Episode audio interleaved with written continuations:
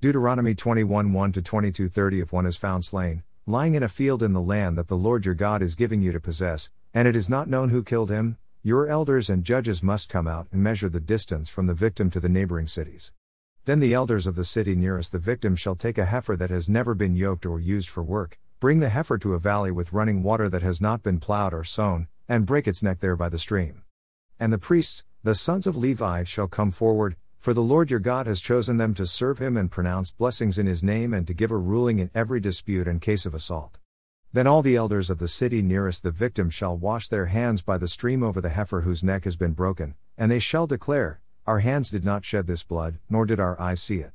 Accept this atonement, O Lord, for your people Israel whom you have redeemed, and do not hold the shedding of innocent blood against them. And the bloodshed will be atoned for. So you shall purge from among you the guilt of shedding innocent blood since you have done what is right in the eyes of the Lord. When you go to war against your enemies and the Lord your God delivers them into your hand and you take them captive, if you see a beautiful woman among them, and you desire her and want to take her as your wife, then you shall bring her into your house. She must shave her head, trim her nails, and put aside the clothing of her captivity. After she has lived in your house a full month and mourned her father and mother, you may have relations with her and be her husband, and she shall be your wife. And if you are not pleased with her, you are to let her go wherever she wishes. But you must not sell her for money or treat her as a slave, since you have dishonored her. If a man has two wives, one beloved and the other unloved, and both bear him sons, but the unloved wife has the firstborn son, when that man assigns his inheritance to his sons, he must not appoint the son of the beloved wife as the firstborn over the son of the unloved wife. Instead, he must acknowledge the firstborn, the son of his unloved wife, by giving him a double portion of all that he has. For that son is the firstfruits of his father's strength, the right of the firstborn belongs to him. If a man has a stubborn and rebellious son who does not obey his father and mother and does not listen to them when disciplined, his father and mother are to lay hold of him and bring him to the elders of his city, to the gate of his hometown, and say to the elders, This son of ours is stubborn and rebellious, he does not obey us. He is a glutton and a drunkard. Then all the men of his city will stone him to death. So you must purge the evil from among you, and all Israel will hear and be afraid. If a man has committed a sin worthy of death, and he is executed, and you hang his body on a tree, you must not leave the body on the tree overnight, but you must be sure to bury him that day, because anyone who is hung on a tree is under God's curse. You must not defile the land that the Lord your God is giving you as an inheritance. If you see your brother's ox or sheep straying, you must not ignore it, be sure to return it to your brother. If your brother does not live near you, or if you do not know who he is, you are to take the animal home to remain with you until your brother comes seeking it then you can return it to him.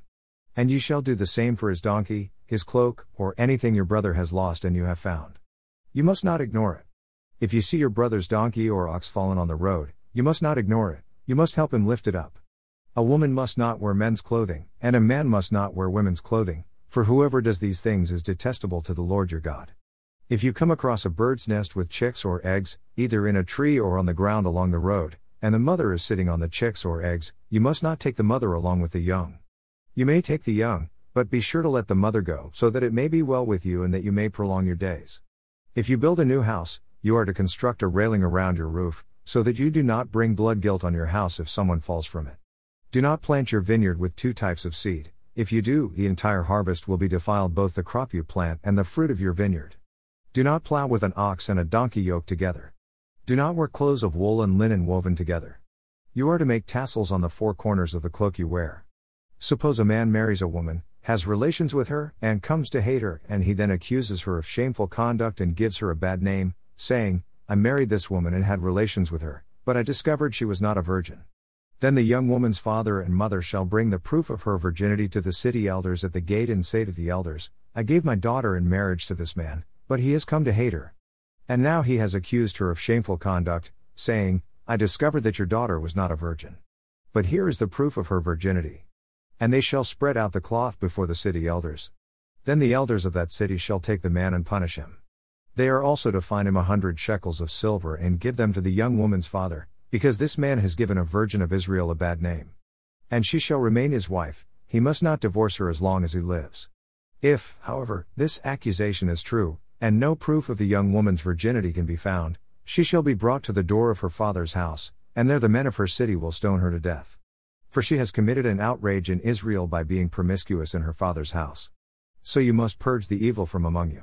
If a man is found lying with another man's wife, both the man who slept with her and the woman must die. You must purge the evil from Israel. If there is a virgin pledged in marriage to a man, and another man encounters her in the city and sleeps with her, you must take both of them out to the gate of that city and stone them to death the young woman because she did not cry out in the city, and the man because he has violated his neighbor's wife. So you must purge the evil from among you. But if the man encounters a betrothed woman in the open country, and he overpowers her and lies with her, only the man who has done this must die. Do nothing to the young woman, because she has committed no sin worthy of death. This case is just like one in which a man attacks his neighbor and murders him. When he found her in the field, the betrothed woman cried out, but there was no one to save her. If a man encounters a virgin who is not pledged in marriage, and he seizes her and lies with her, and they are discovered, then the man who lay with her must pay the young woman's father fifty shekels of silver, and she must become his wife because he has violated her. He must not divorce her as long as he lives. A man is not to marry his father's wife, so that he will not dishonor his father's marriage bed. Luke 9:51 to 10:12 And it came to pass in the completing of the days of his ascension that he steadfastly set the face to go to Jerusalem. And he sent messengers before his face. And having gone, they entered into a village of the Samaritans, so as to make ready for him. And they did not receive him, because his face was going toward Jerusalem. And the disciples James and John, having seen it, said, Lord, will you that we should call fire to come down from heaven and to consume them? And having turned, he rebuked them, and they went to another village. And as they were going along the road, someone said to him, I will follow you wherever you may go. And Jesus said to him, The foxes have holes, and the birds of the air nests, but the Son of Man is nowhere he might lay the head. And he said to another, Follow me. But he said, Lord, allow me first, having gone away, to bury my Father. And he said to him, Leave the dead to bury their own dead, but you, having gone forth, declare the kingdom of God. And another also said, I will follow you, Lord, but first allow me to bid farewell to those at my home. And Jesus said to him, No one having laid the hand upon the plough, and looking on the things behind, is fit for the kingdom of God. Now after these things, the Lord also appointed seventy two others, and sent them in two by two before his face, into every city and place where he himself was about to go. And he was saying to them, The harvest is indeed plentiful, but the workmen are few. Therefore pray earnestly to the Lord of the harvest, that he may send out workmen into his harvest. Go, behold, I send you forth as lambs in the midst of wolves. Carry no purse, nor bag, nor sandals, and greet no one on the road. And into whatever house you might enter, first say, Peace to this house. And if a son of peace is there, your peace will rest upon it, but if not so, it will return to you. And remain in the same house, eating and drinking the things supplied by them, for the workman is worthy of his wages. Do not move from house to house. And into whatever city you might enter and they receive you, eat the things set before you. And heal the sick in it, and say to them, The kingdom of God has drawn near to you. And into whatever city you might enter and they do not receive you, having gone out into its streets, say, Even the dust from your city having clung to our feet, we wipe off against you, yet know this, that the kingdom of God has drawn near. I say to you that it will be more tolerable in that day for Sodom than for that city. Psalm 74 1 23 A of Asaph. Why have you rejected us forever, O God? Why does your anger smolder against the sheep of your pasture? Remember your congregation, which you purchased long ago and redeemed as the tribe of your inheritance, Mount Zion, where you dwell. Turn your steps to the everlasting ruins, to everything in the sanctuary the enemy has destroyed.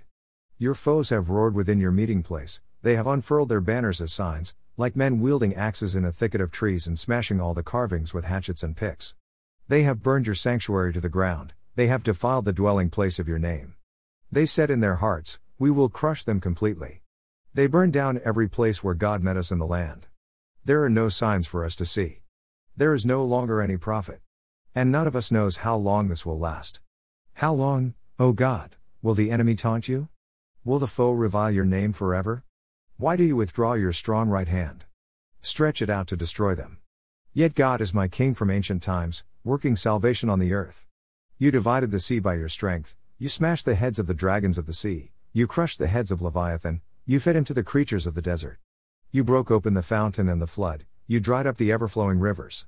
The day is yours, and also the night, you established the moon and the sun.